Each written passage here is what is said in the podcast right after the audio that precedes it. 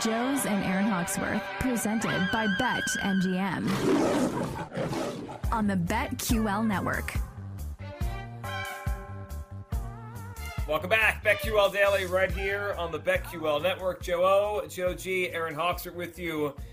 Uh, presented, of course, by BetMGM. Coming up in 20 minutes, it's time for a spooky edition of Lightning Bets. We'll make our favorite bets for tonight. We got game three of the World Series, and of course, we have a Monday Night Football game tonight between the Bengals and the Browns. We'll get to all that right now. We're going to go back to the guest line here and talk to our guy, Sean Zerillo of the Action Network. Sean is joining us on the GetMyPhoenix.com guest line. The Phoenix is a revolutionary technology helping men all across America get back to their best in the bedroom. Visit GetMyPhoenix.com to learn more. Sean, welcome back to the show. Before we get to game three and projections for the rest of the series, uh, I'm curious you, you, the way you view the series. 1 1 after, th- after two games. Phillies get the split down in Houston, but the Astros hit both Nola and Wheeler. Uh, how does that impact change? If you're holding a Phillies ticket, Sean, would you feel like the glass is half full or, or half empty because of the way the games went? Yeah, certainly optimistic because they got the one-one split in Houston, but with the way Zack Wheeler pitched, I think specifically would be most concerning because his velocity had been up late in the season after coming off of the IL and then throughout the playoffs, and then seeing it dip again in Game Two of the World Series would definitely give you pause because he had been pitching at a higher level, pitching closer to where he was last season, and then his velocity dipped back below where it was this season. Not only gives you concern one, that he's not going to be as effective as he was earlier in the playoffs if he takes the ball again in game six. But on top of that, if he's going to be injured going forward, I think would certainly be a concern now as well. All right, let's start with the the Syndergaard side and uh, going up against that Astros lineup. The Syndergaard K prop is minus 160 under minus 160 under two and a half K. So not much expectation that he's going to punch anybody out or be long for this one. Uh, any props that you like in the Astros lineup and or Syndergaard related? No, I'm actually going to stay away from that. You know, Syndergaard pitched against the Braves. It was basically leaked by Rob Thomson that he was going to go once through the lineup, and he saw his K prop drop from three and a half to one and a half. Struck out the first two hitters in that game, and all of us who bet the under three and a halfs were immediately sweating. It might have be, even been under three. Uh, no, it was under three and a half because he struck out Acuna to end the, I believe, the third inning. And you know how they handled him today, how they handled their pitchers the rest of the series. I think they're going to have to get really aggressive with their bullpen usage. You do not want Syndergaard facing Yordan Alvarez and Kyle Tucker a second time. 384 expected FIP for Syndergaard against righties, 490 against lefties. His fastball velocity was down a few ticks this year relative to his career peak throwing a lot of sinkers. The two guys in that lineup who hit sinkers well are Yordan Alvarez and Jose. So certainly to watch those guys. But I would imagine Syndergaard once through the lineup, maybe gets Altuve and Pena a second time. If there's a spot to walk uh, Alvarez and then face a or Bregman a, a second time, that would probably be it for him. So I'd say at maximum 14 hitters for Syndergaard today at minimum he gets knocked out early, but would definitely avoid that K prop. There is a chance he faces the top of the lineup a second time and you end up losing it. What about on the other side for McCullers and the Astros? His K prop is five and a half, or are there any other props you like for the Astros? Yeah, I'm, I'm going to stay away from the K props today. McCullers down the stretch, and last year he started throwing a slider. Historically, he's always been a big curveball guy, which is why he's had reverse splits throughout his career. You remember that ALCS against the Yankees where he threw 24 straight curveballs to get out of a jam there. But he started throwing the slider last year. It became a much bigger part of his arsenal in September of this year. And then in October, it's been his most commonly selected pitch. So you want to find particularly righties who have success against the sinker and slider. For me, that's Rhys Hoskins. I bet Hoskins to get a hit today around minus 160. That is over total bases, one and a half at plus 150. I think this is a solid matchup for Rhys Hoskins. Kyle Schwarber as well, hitting in front of him, but price is just a bit better on Hoskins. McCullers having that reverse split. He can still go to the curveball against left-handed hitters to neutralize them. So that sinker slider against righties primarily what he's been using, and I think Rhys Hoskins has a lot of success against both those pitch types. Sean, um, did the Phillies' decision in Game One, which helped them win that game, to use Ranger Suarez out of the bullpen, change the way you project this series? Because you play it forward. He he was slated to start tonight, Game Three, and then potentially come back for a Game Seven. I'm not sure if he would have been a full time starter in Game Seven, or just to start the game, or just you know he would have been a bigger part of the game. Now he's going to pitch in Game Four because they wanted to give him the extra day after coming in relief and pitching effectively in Game One. The, uncertainty of the Phillies pitching moving forward because of the domino effect of Suarez being used in game one.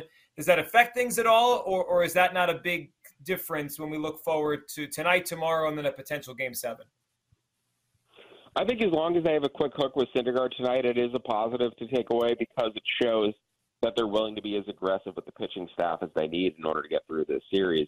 You know, starting a lefty in game three against the Astros was actually giving me a ton of concern and I would have made the Astros an even more substantial favorite, most likely, because they had much better splits against lefties than righties this season. They were the number one team against left-handed pitching down the stretch after the trade deadline. Very right-handed heavy lineup with two left-handed batters and Alvarez and Tucker who crush left-handed pitching. So you actually would much rather face them with even a slightly less effective righty than you would with a more effective left-handed pitcher. It's just a batter matchup for the righties and then you can play matchups the rest of the way against that offense. So, no, I, think it is a, a positive takeaway that they're willing to be so so aggressive with the pitching staff and try to manage this inning by inning instead of game by game. So, definitely like the way the Phillies have approached the series, like the way they've approached the playoffs. And I think Rob Thomson has mostly pulled all the right strikes at this point. Let's talk uh, side and uh, total for the next couple of days since we won't talk to you tomorrow. Of course, we've uh, talked a lot about Syndergaard McCullers, are you doing anything there, betting aside or the total of eight? And then tomorrow, we know that it's going to be Suarez against Javier. Any any interest or betting angle in Game Four?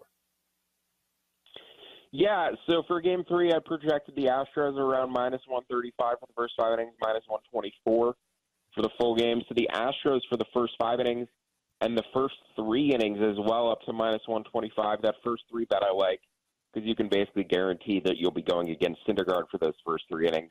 The fourth inning, the fifth inning is where it gets a little bit more questionable, and you may not know who's going to emerge out of that Phillies bullpen. But the first five, first three, first five for the Astros today, up to minus 125. The totals do look about right to me at eight. As far as game four, I haven't projected out my line yet just because I'm not sure exactly how the Phillies are going to use their bullpen today, who's going to be tired heading into a potential game four.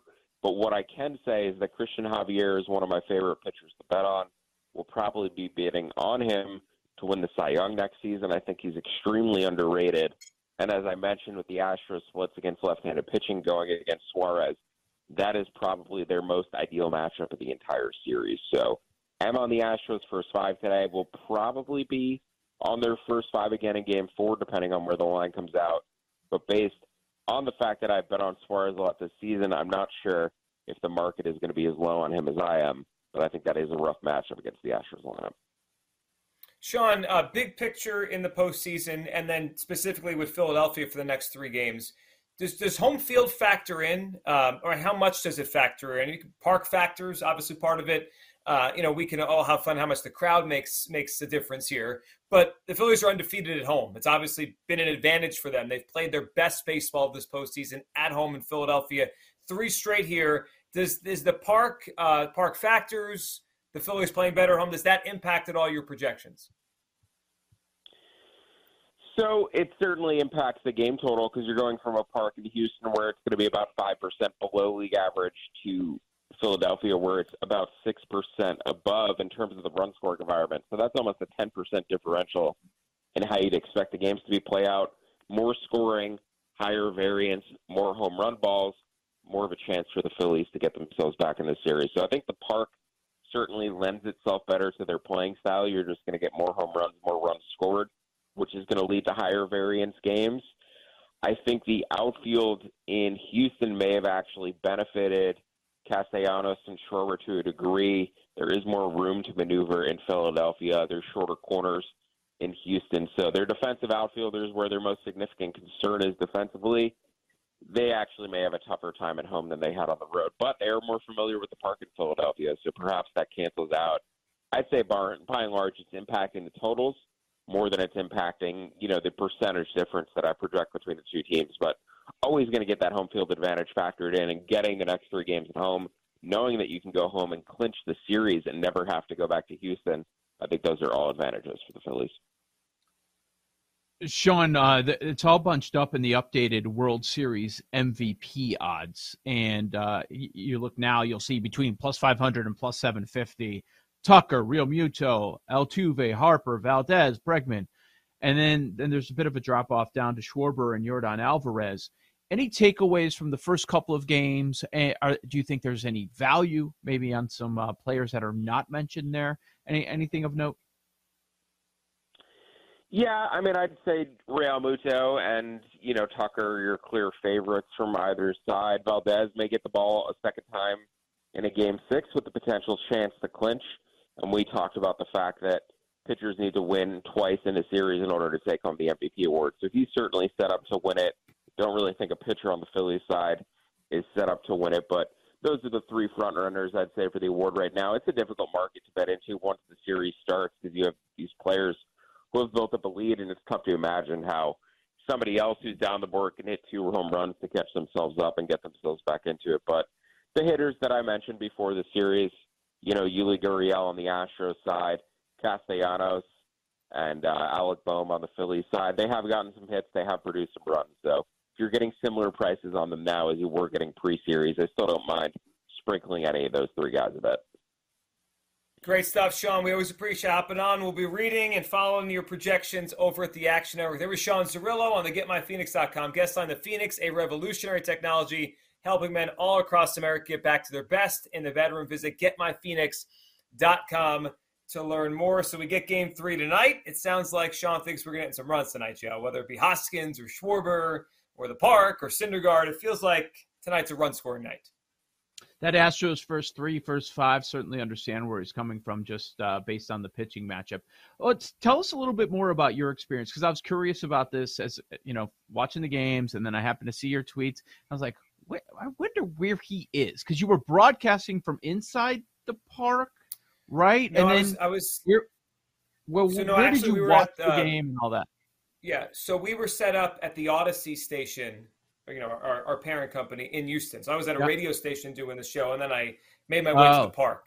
I was able to get there by you know I made it, got there by first pitch each night, um, and then I stood standing room behind kind of like the first base behind the dugout, like behind the Astros dugout, like on the concourse there, and I watched the game. First night there was a lot of people I was with from Philadelphia and other people from WIP. The second night, a lot of the people I was with had to go back because they had to do Eagles stuff on Sunday. So I was just kind of by myself on Saturday. Uh, like there were Phillies fans around, but I kind of just watched the game amidst Huh. strangers and Astros fans. Um, people were nice. I, I was actually, I was surprised. Were like the Phillies fans nice? The Phillies fans Uh, nice? to me, yeah, they were pretty, everyone was nice, but I was surprised at how nice the Astros fans were. Like they were like, like almost like overly like Southern welcoming. hospitality. Yeah, I guess that's what it was. Yeah. Yeah, Uh, they were a little upset in game one when we were screaming when the Phillies came back. They're a little annoyed then. Did you did you go introduce yourself to that bum mattress Mac? I did not, but I didn't. I didn't know where he was. But then I saw the video. I guess it was after game one, right? Of him all upset when Realmuto hit the It home run. so good. It was so good. Aaron, did you see this? Because there's an Astros dancer after the Realmuto homer when the Phillies took the lead in the tenth, and she was cheering. Like, no, you're not supposed to cheer. That's bad. Yeah, like two people away from Mattress Mac. I saw that video. Yeah. Oh my Yeah. gosh, It was, it was ridiculous. hilarious. He like it looked like he had security there. Like seriously? Mattress Get outta Mac needs How security. old is he? like- He's I don't old. He's de- he definitely he looks frail, doesn't he? Yeah. Mattress Mac is seventy-one. No, Pete he's not. Carroll he's older than Is that. older than him, and Pete's No. got all this energy running around. He looks healthy. He looks Yeah, I agree. He he looks like he's too old to be at a baseball game. Like he should stay home for his safety. Like it's Did he have a cane? He should stay home. You're not allowed to go, mattress Mac. You're too Yeah. old. I'm Stay his home. daughter. Please stay home.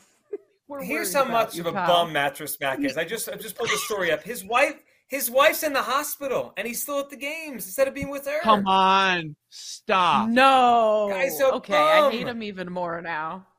He's trying to be a Not kidding. celebrity. Get out of here. Yeah. Seriously? Yep. His wife's in the hospital and he's going to the game with uh, all, all these, just calling up all these people to do betting stories about him. Like, who cares?